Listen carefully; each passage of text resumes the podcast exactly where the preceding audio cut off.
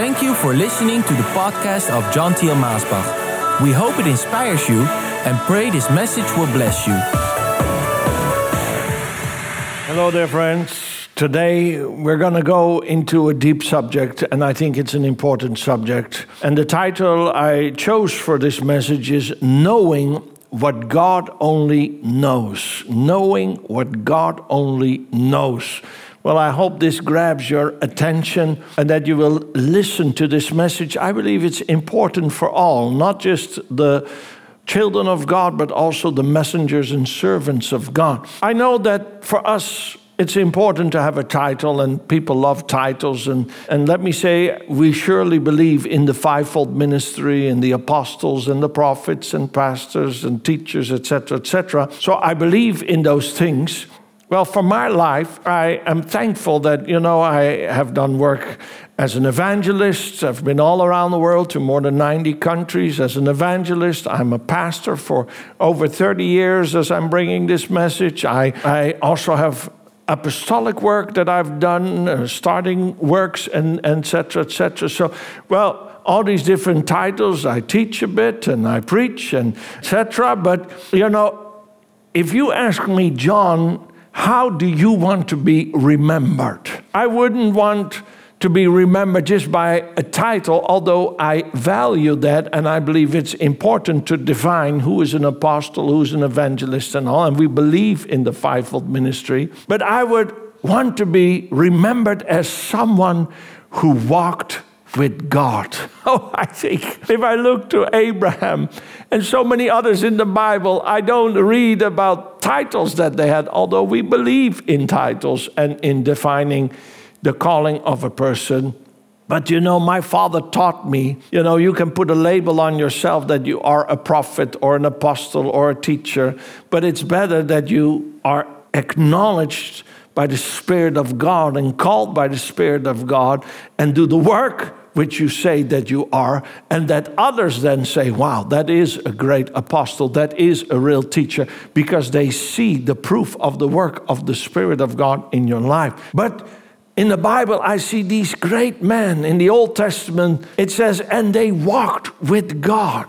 And because they walked with God, they knew things that God only knows. if you want to know something that God only knows, you need to walk with God. You need to spend time with Him. You need to be in continuous fellowship, not weekly fellowship or even daily fellowship, but a continuous fellowship with the Spirit of God. And when I say a continuous fellowship, it doesn't mean you're sitting on your knees 24 hours a day with your hands folded.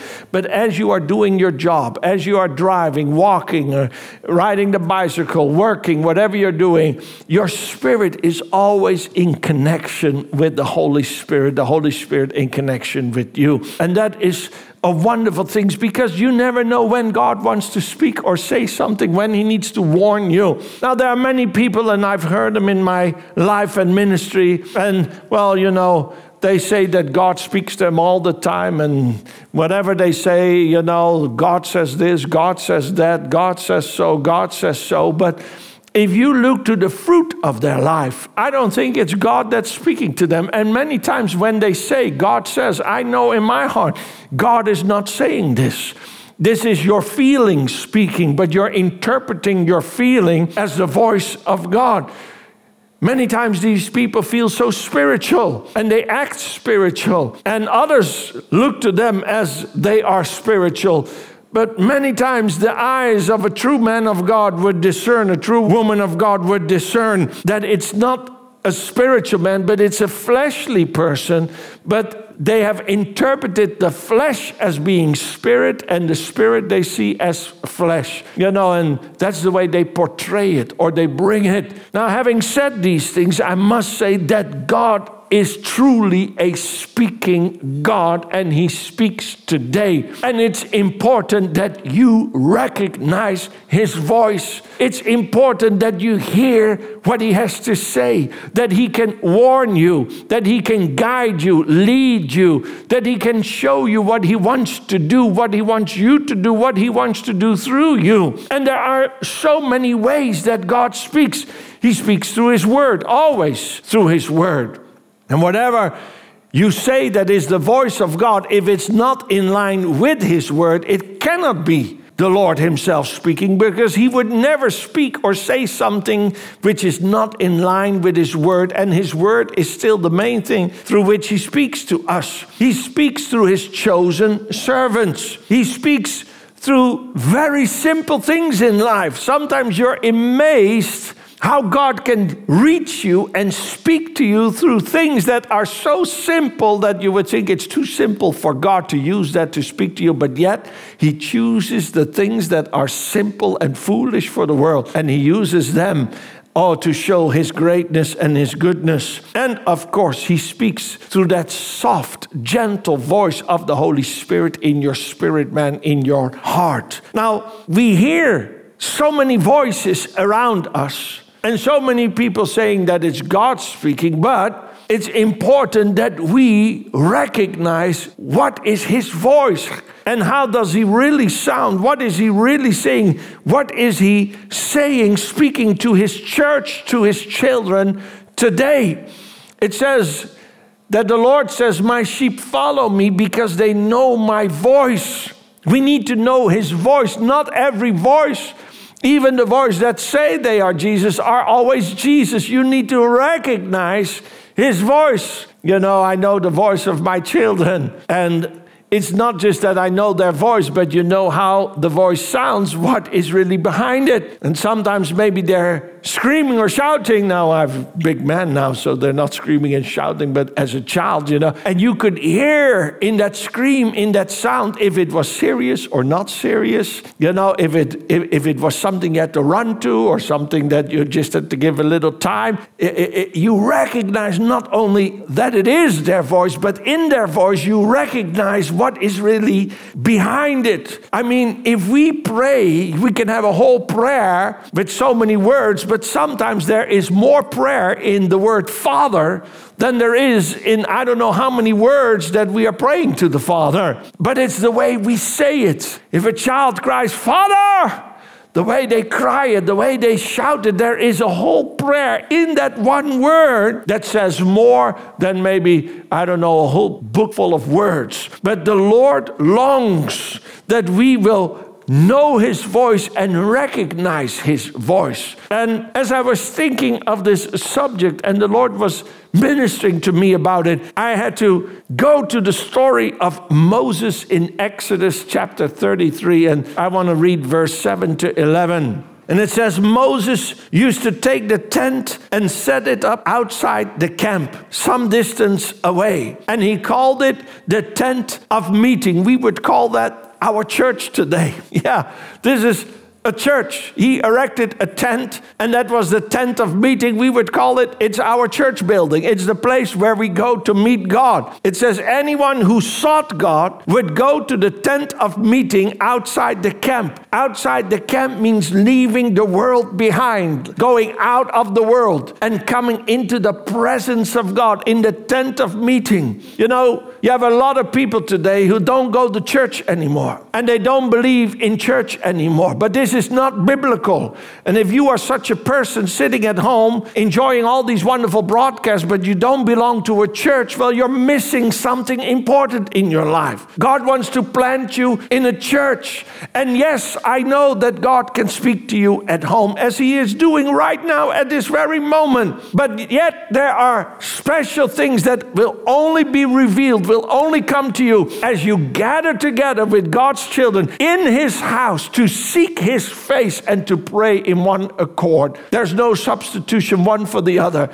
You cannot say, I don't have to pray at home anymore because I go to church, but you can also not say, Well, I don't have to go to church anymore because I pray at home. You need both. You need to pray at home and you need to come to church and belong to a church, a church that preaches the truth, the Word of God, a church that prays, and a church that has the Holy Spirit alive in the midst of it. And so today I want to tell you there is still in the New Testament a tent of meeting, a place where we go to meet Him. I know this is a tent of meeting, this is His temple, but there is also this place where we gather together as His children. And it says, and it went like this when Moses would go to the tent, all the people would stand at attention. Each man would take his position at the entrance to his tent with his eyes on Moses until he entered the tent. And whenever Moses entered the tent, the pillar of cloud descended to the entrance of the tent, and God spoke with Moses. And all the people would see the pillar of cloud at the entrance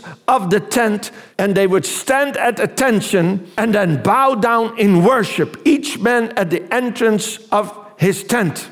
And God spoke with Moses face to face as neighbors speak to one another. And when he would return to the camp, his attendant, the young man Joshua, stayed.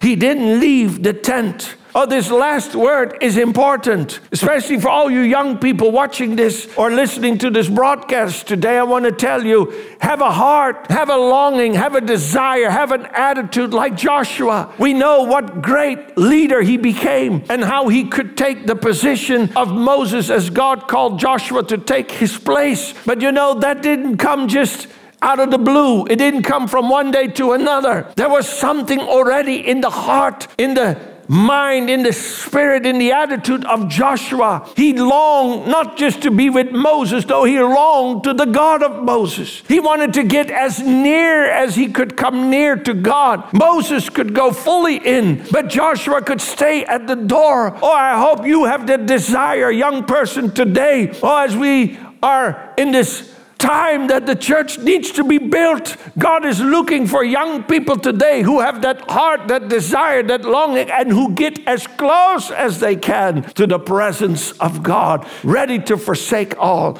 ready to leave it all behind. Oh, as the Others in the camp went back to their life, went back to their tents, went back to their meals, went back to their family life. Joshua, he stayed at the tent. He stayed in the presence of God. He went that extra mile there, just like Samuel. He stayed with the ark and he was laying next to the ark and he wanted to be close to the ark. And that's why he could become that great prophet, Samuel. And that's why you can maybe become that great next minister in the kingdom of God because you stay close to Him. You long to be in the presence of God. Oh, I pray today that you will be there. Oh, King David, oh, he was attending the sheep, he was sitting in the field, but yet in that field, he was praying and praising with the harp, playing and praising with new songs. He was in the presence of God there. Be in the presence of God. Well, it says here so beautifully Moses when he would come into that presence, God would come down. I believe that's also something wonderful today that as we gather together in church, the presence of God gets manifested as he seats and resides on the praises of his children. When we come together and praise him,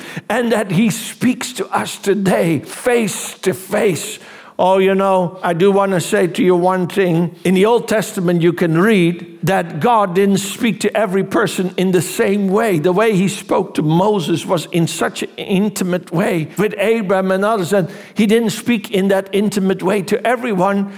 But you know, there's still a difference today. And don't think because you are maybe someone now who is saved that, that you know everything better than your pastor or your leader. No, acknowledge the place, the calling, and that God speaks to different people in different ways. I'm not saying I'm above you all. No, I wouldn't take that position at all. But I do want to tell you don't think now that you know it all and you can speak to God yourself we still need each other with the graces that we all have received. God can do things through you that He will not do through me, and the other way around. And it says also with Moses, it says, I make myself known to Moses. Yes, in a, in a different way than to the other prophets. I speak to him intimately. In Numbers 12, you read it. In person, in plain talk, without riddles.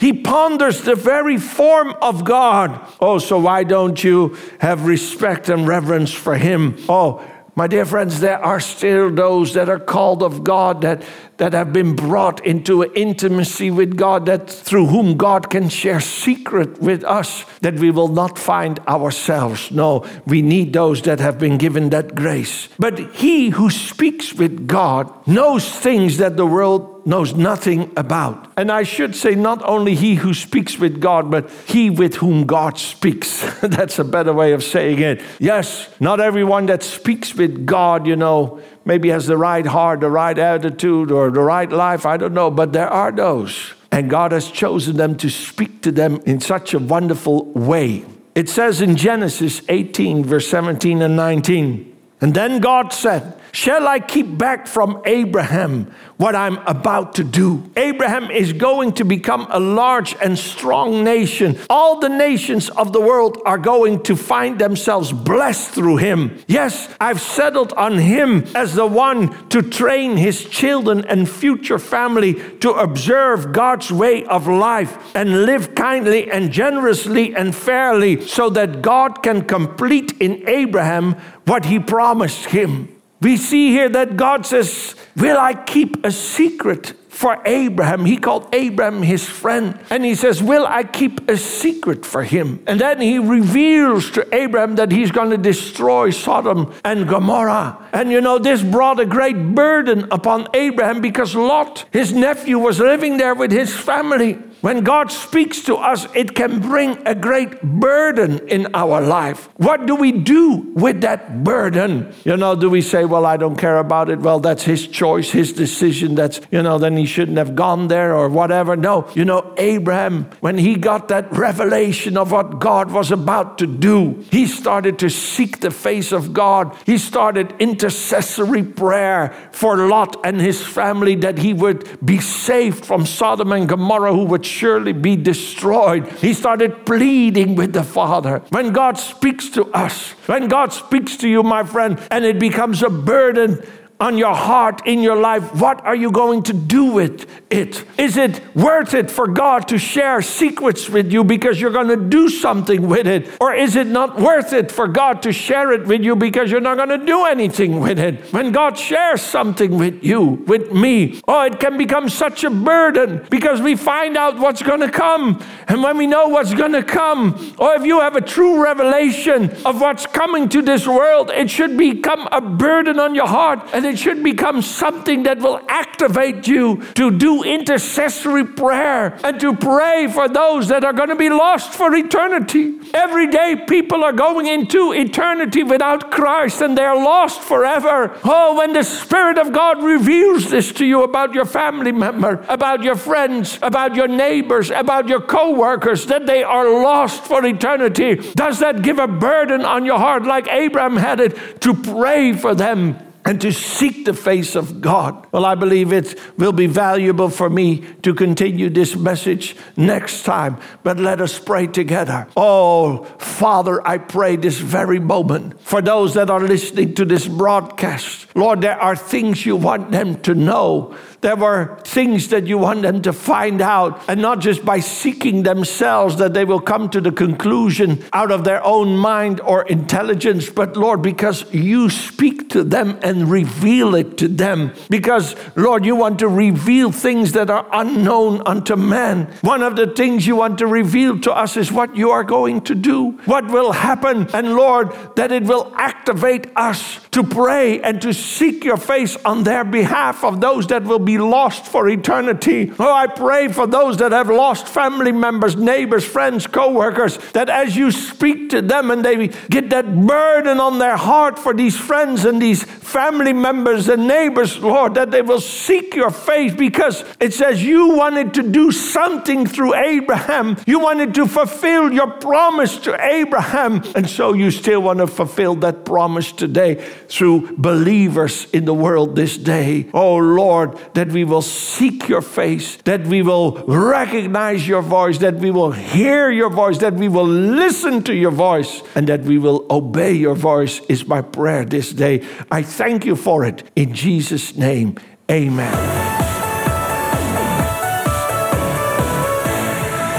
Thank you for listening to this podcast. Do you wish to listen to more messages? Go to themessagestation.com. Also visit us at maasbach.com.